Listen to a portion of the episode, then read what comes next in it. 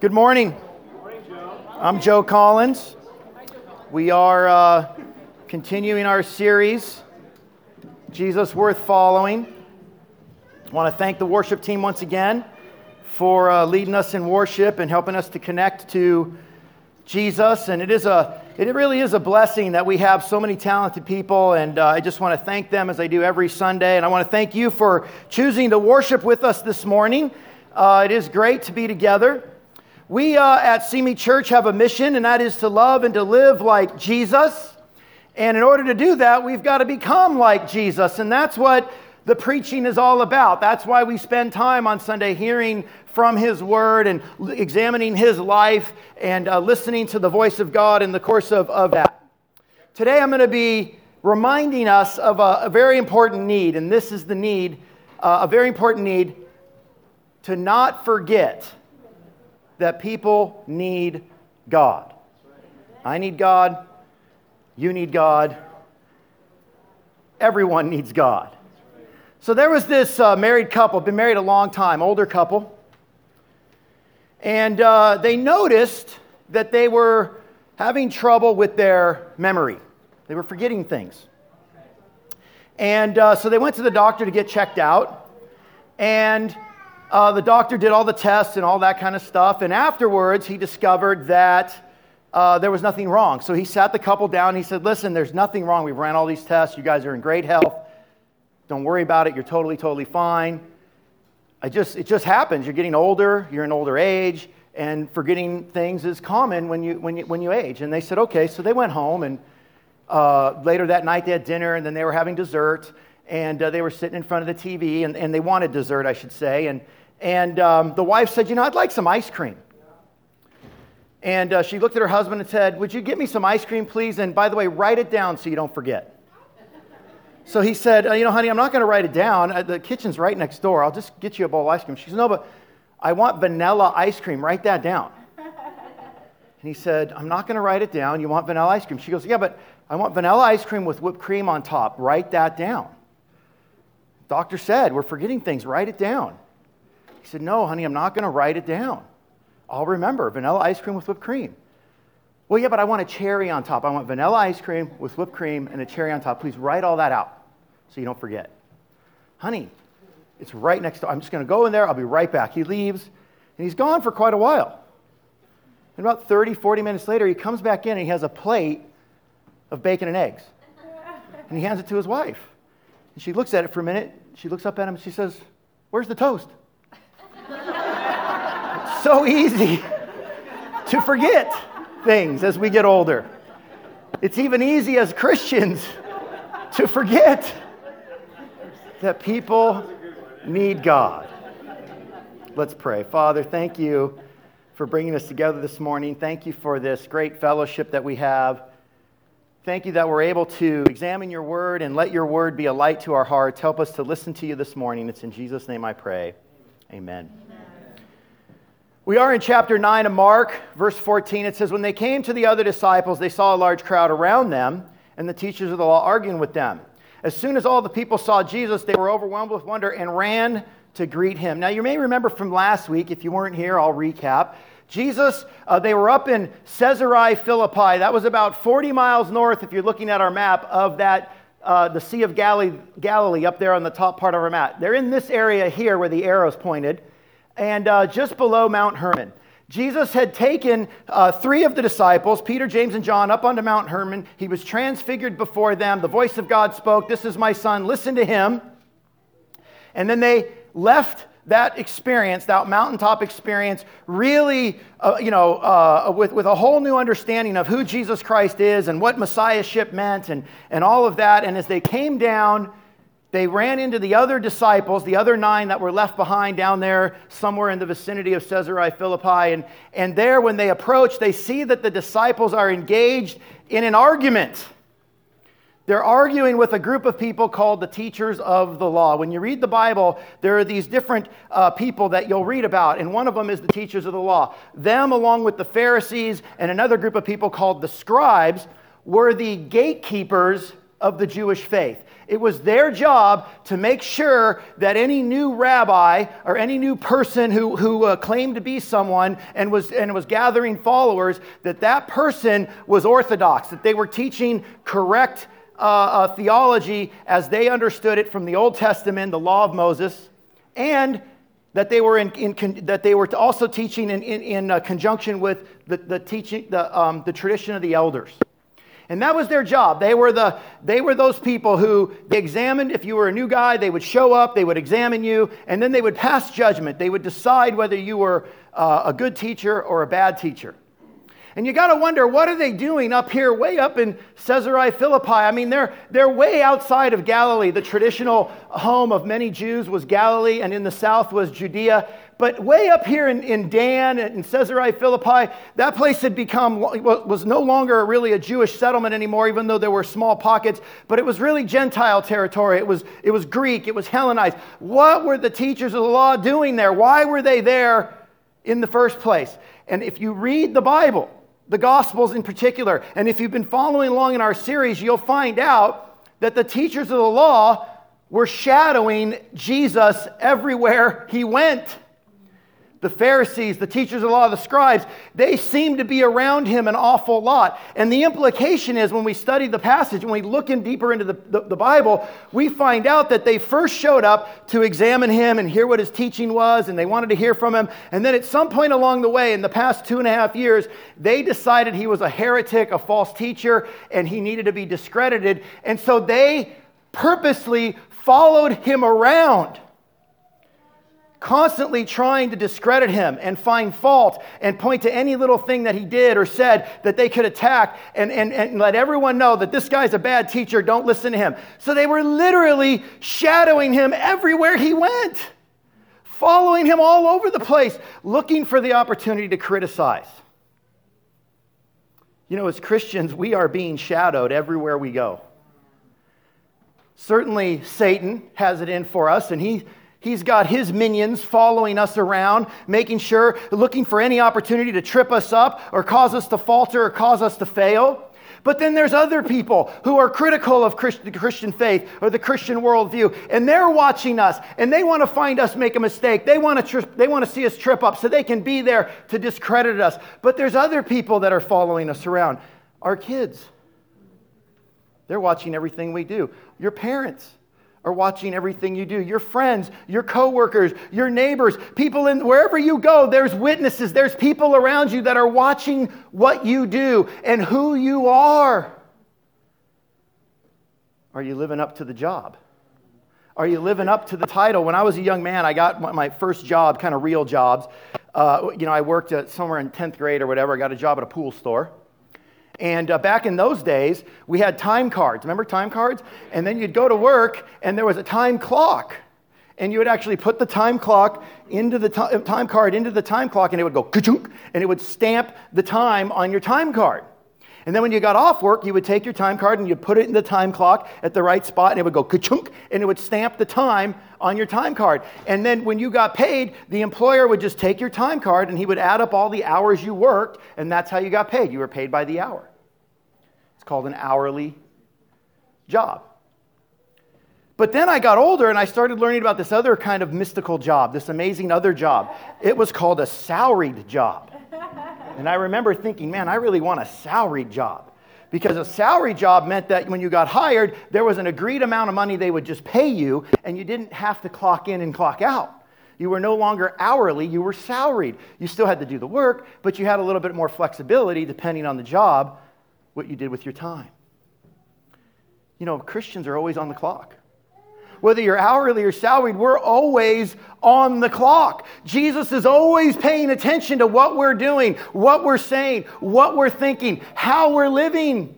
We don't clock in and out. We don't get off at five and go home and be someone different.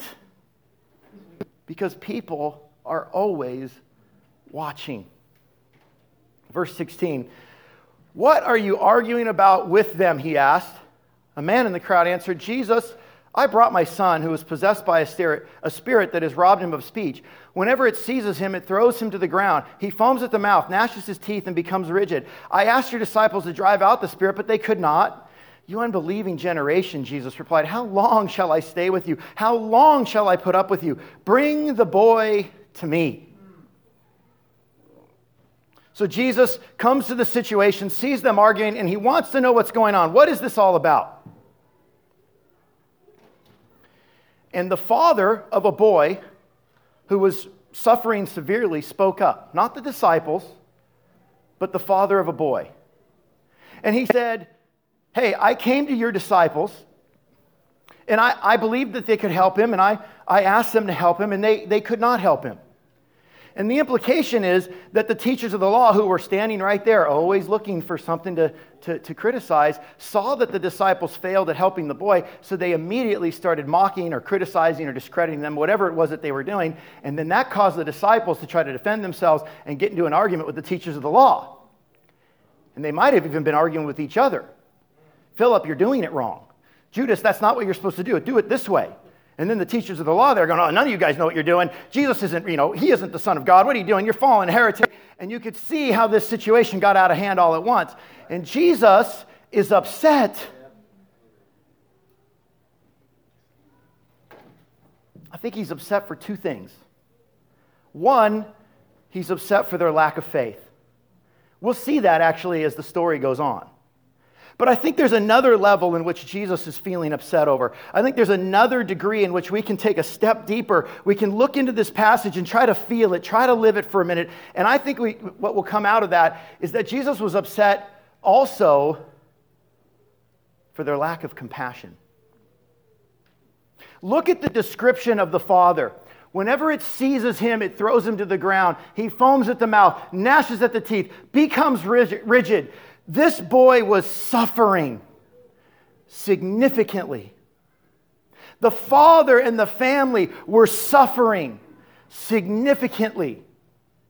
And the disciples lost sight of the boy and the father and the real need of what was happening here, the real situation. They lost sight because they got caught up into an argument with the teachers of the law and maybe even with each other.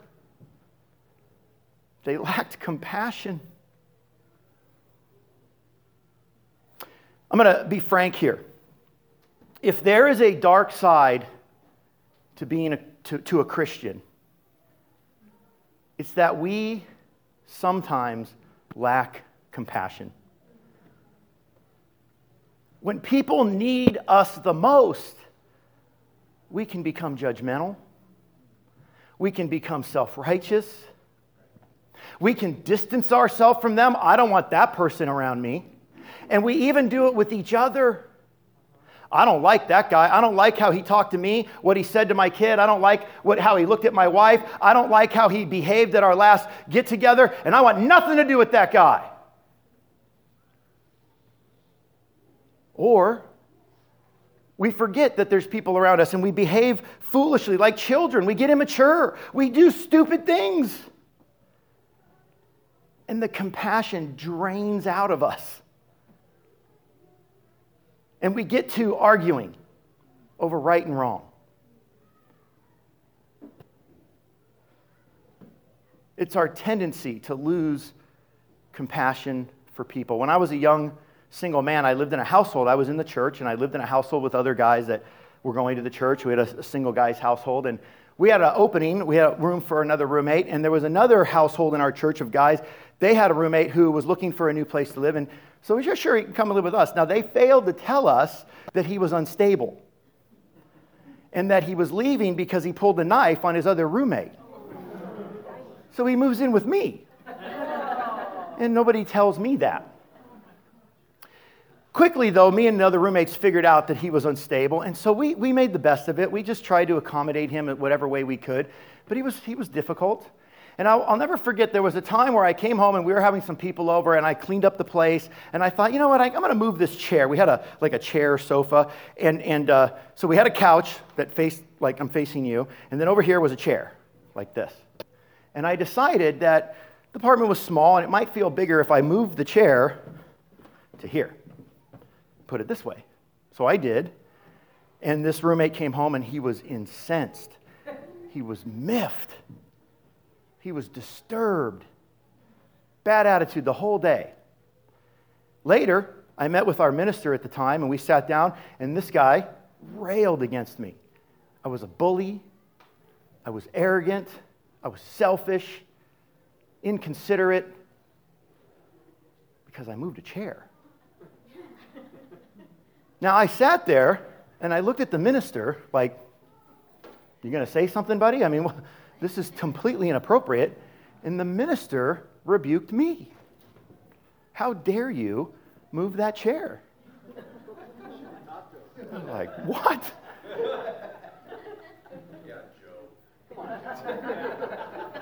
Fortunately, I was still humble as a young Christian, and I didn't get old enough to be unhumble. And uh, I said, okay, look, I'm sorry, whatever. We ended the thing. The guy left. And then I stayed with the minister and I said, what, what was that? I go, you didn't, I mean, that was ridiculous. He, he said all kinds of negative things about me. How dare you? Why would you let him do that? And he said, look, he goes, you know this guy's got a problem, and you didn't consider him. So I left, you know, and I had to think about that for a whole day, but, you know, eventually I figured it out. Yeah, you know, he's right. I was inconsiderate to that guy. I knew he had problems. We were accommodating him, and I just decided enough was enough, and I could do what I wanted to do. And I didn't think how it would affect him. Now, that's a small thing. I'm not calling it right and wrong, sin, black and white. It wasn't that. But, but I was inconsiderate. I didn't have compassion on his situation. So I got humble, and I, I, really own that. I felt, okay, man, I can do that. And I went to the guy, and we apologized. Everything got worked out. And, you know, we moved on our merry ways, and separately, eventually, you know, we all went separate ways. And, and uh, it is what it is. But the point is, I recognize that even in that small way, that I failed to have compassion on this person. I didn't think of his needs. I didn't put himself before me. I put myself before him, and that had a, a negative effect. And it would have been easy for me to defend myself and get into another argument and try to explain that away, but I chose not to, thank God. And then I let the Spirit work on my heart, and I, I owned it. I realized, okay, fair enough. We talked about mission love last week. We talked about that at Simi and Shoreline Church, that we want to be a church that is loving. That that is the call of God. That love is our purpose. It is our mission. It is what we want to be about. And in the middle of that sermon, the audience broke out and applauded that statement that we needed to do a whole mind shift in our, in our church culture and, and focus on love and, and, and let God bring in the growth. And you applauded. We will never accomplish it if we can't figure out to have compassion on other people.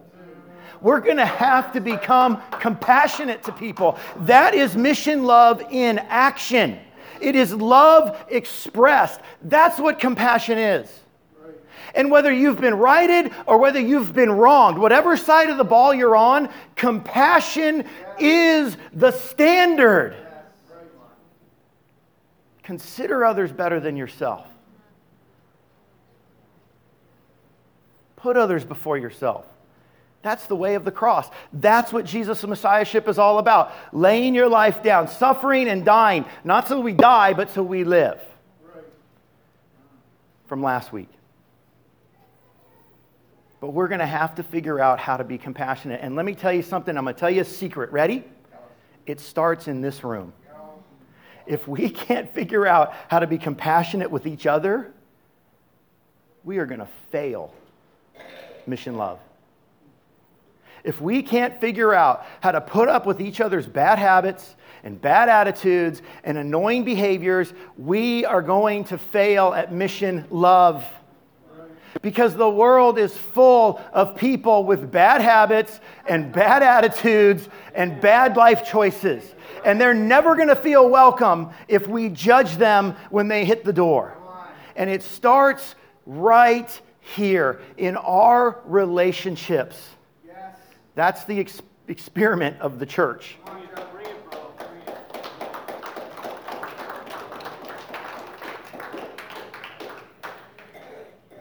Is there someone you're holding something against? Is there someone who's got something against you? Get humble. Do the compassionate thing. Reach out to them. Meet them on the way before they take you to court, as James tells us. Meet them on the road. Go to them. Be the one. Be the bigger person or be the smaller person, whatever way you want to think about humility. But you go to them and you reach out to them and you make amends with them. And you know what? They may not make amends with you, and that's okay. That's a good test for you. It's a good test for me. One thing I want to mention really quickly, and then we'll move on. But if we're going to do this, guys, if we're serious about mission love, and we know that love, compassion is love in action, it's love expressed. If we're going to do that, there's one really important thing that we have to figure out how to do. We have to stop judging others. God judges, and He's allowed to judge because He's perfect.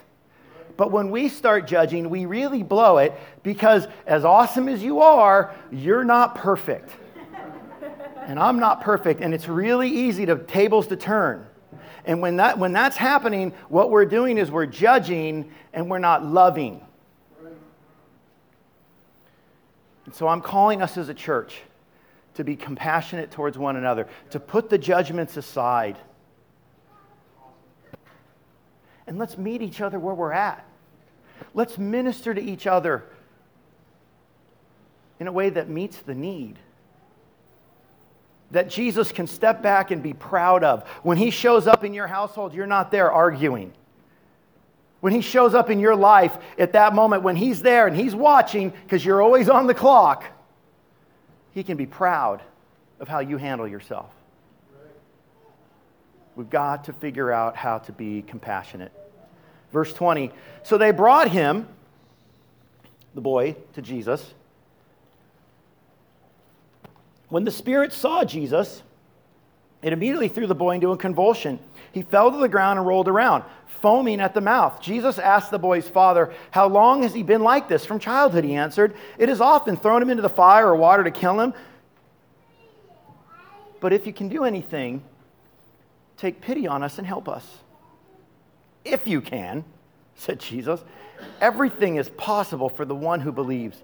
Immediately, the boy's father exclaimed, I do believe. Help me overcome my unbelief. There is a battle between good and evil. Satan is real, and Satan wants to destroy you. He wants to destroy me and anything and everything that God has created. And, and this story is about a boy who, had been, who was being destroyed and his family by Satan. And don't think for a minute that he wouldn't do the same to you given the opportunity.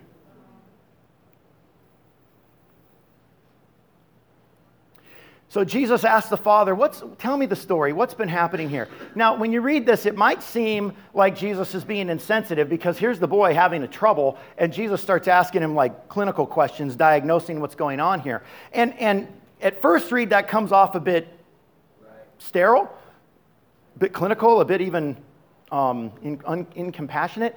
But given what was happening in the first part of the scenario, I think Jesus was actually being extremely compassionate. He was listening to the guy's story. The disciples didn't get that far.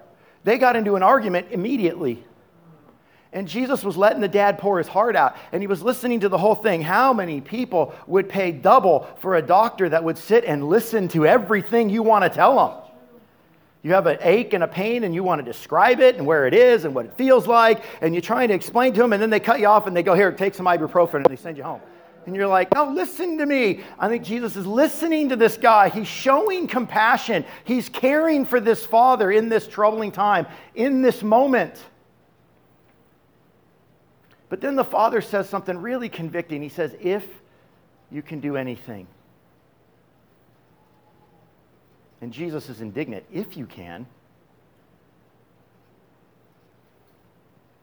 When we fail as Christians, to live and to love like Jesus, we cause people to lose faith. The dad came in faith to this boy, to, with his son, to the disciples. He had heard that they could perform miracles, and they could. He had heard that, that Jesus' ministry was a ministry of healing and, and, and health. And so he came with faith and asked the disciples to heal his son, and they failed. They failed. And then, worse yet, they became bad examples and they started fighting about it. And it affected the man's faith. When you don't behave like a Christian, when I don't behave like a Christian, it damages other people. It hurts their faith. I mean, come on. How many times do we see on the news some stupid story of some minister somewhere stealing money or abusing children? And what does it do? It causes everyone to go, oh, religion's horrible. Religion's terrible. It's just like the teachers of the law. They're right there, ready to pounce, ready to criticize, ready to find fault, and it damages people. We need to, to not judge one another. We need to figure out how to be compassionate to one another. But that doesn't mean we don't have to be righteous with each other. It doesn't mean that we don't have to live the Christian life. Remember what the God the Father said on the Mount of Transfiguration last week. This is my son. Listen to him. We cannot escape that we have to listen to Jesus, that we have to obey Jesus. It's part of the equation. Our mission statement is to love and live like Jesus Christ. It's not just about good feelings and everybody's accepted, but then we just let it fall all apart and people go, you know, loosey goosey haywire. No, there is a standard, and the standard is Jesus Christ. We start with love, but we call each other to the standard. And when we fail, there is a cost. Damage does get done to the people who are watching you.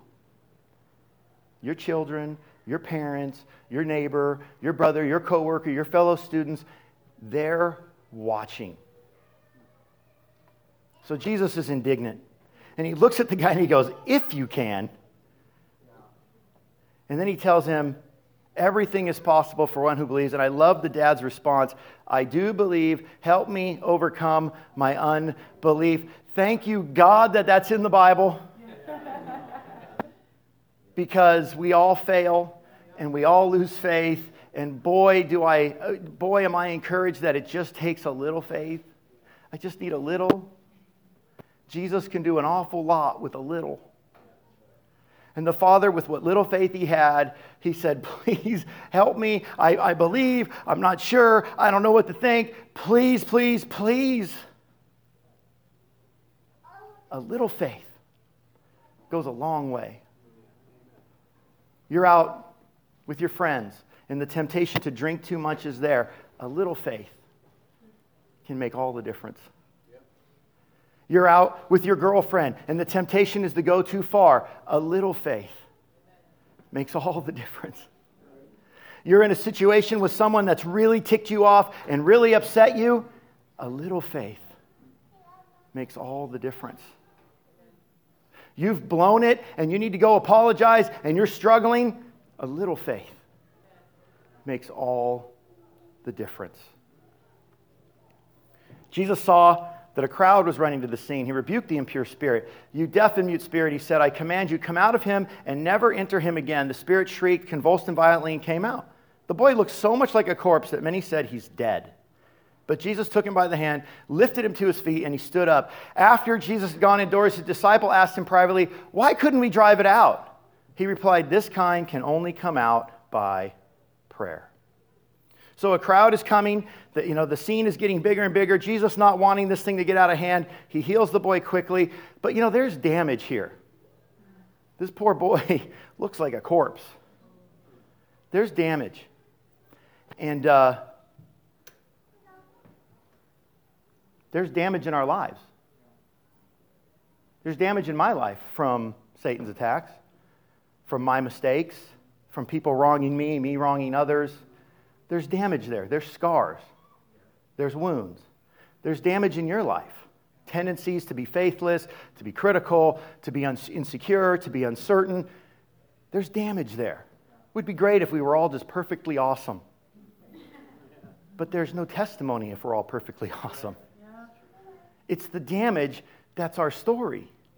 It's the damage that's our testimony. It's the damage and the struggle that we have that we can share with other people that gives them just a little faith so that they can make the right choice. I'm really proud of my sister Janie. Many of you know her. She was uh, struggling with addiction for many, many years. many years. She found faith. She's gotten sober. She's gotten baptized. She's a part of our church now. She's doing awesome. She's going to tell her story one day. She asked if she could tell her story at some point to the church. You said, absolutely. Because she's learned that her story, her testimony, is her testimony. The damage is her story. The damage is your story. And people need to hear that story. So then the, the disciples go indoors with Jesus and they want to know why did we fail? What went wrong, Jesus? And here's we get to the first point, and really the point of the story. They failed because they lacked faith.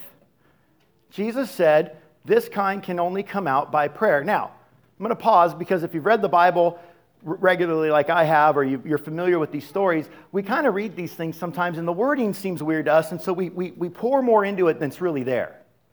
Like we go, oh, okay, so this kind, so maybe there's kinds of demons out there, and if we, we figure out the right way to approach this, we can figure out this, it's like a puzzle. You know, if we put it all together, then we can fix this problem. And we tend to fall into those weird ways of thinking, partly because we don't understand the language.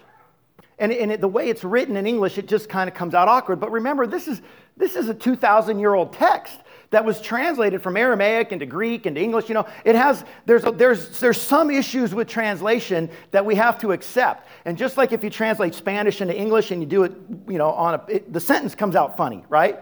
So you have to kind of rearrange it to understand the sentence. It's very similar. And I think that's what's happening here. I don't think there's any special magical formula Jesus is trying to tell these guys, well, this kind, you know, you have to dance around three times and sprinkle fairy dust. Like, that's not what Jesus is telling them. What he's telling them is you failed to pray, knuckleheads. Imagine that. The disciples, Jesus had been gone for just a few hours up on the Mount Hermon, and his nine disciples who had been with him for two and a half years had already forgotten that he wanted ice cream, not eggs and bacon. They forgot to pray. I don't think it's any more complicated than that. They didn't approach it in faith. What is prayer? You know, what is faith really when we think about it? It's, it's, it's bringing our needs, our wants, our desires, other people's needs, wants, and desires. It's bringing things to God. That's what it is. Because it's from God that the power flows. The disciples may have gotten a big head. Jesus had given them the gift of healing, and they even had the gift of driving out demons. And somewhere along the line, they got confused and thought they could do it. And so they tried to do it, and they forgot to ask God to do it. But the power comes from God through the disciple just like the power comes from, uh, from God through us. And so at the end of the day, the whole point of my message today, and I'm wrapping it up right now, we're going to end with this. Don't forget, people need God. You need God, I need God, they need God. That's it. That's the whole story, right in a nutshell. And the disciples, like the old man and the old woman, forgot and so Jesus was simply saying, next time pray, next time ask God, because I'm the one that does the healing. I'm the one that the power comes from. People need me. Amen. I want to invite you back next Sunday, 10:30 a.m. We're going to worship here once again. The grief recovery class, I heard the introduction class went great. There were 12 people interested. We are going to start the class officially next Sunday, 8:30, in the room next door. It's going to run for eight weeks. Uh, really encourage you to sign up if you haven't already, or, or to make sure you're a part of it. Thank you very much for being with us today. Let's stand on up, and I'm going to close out with a word of prayer.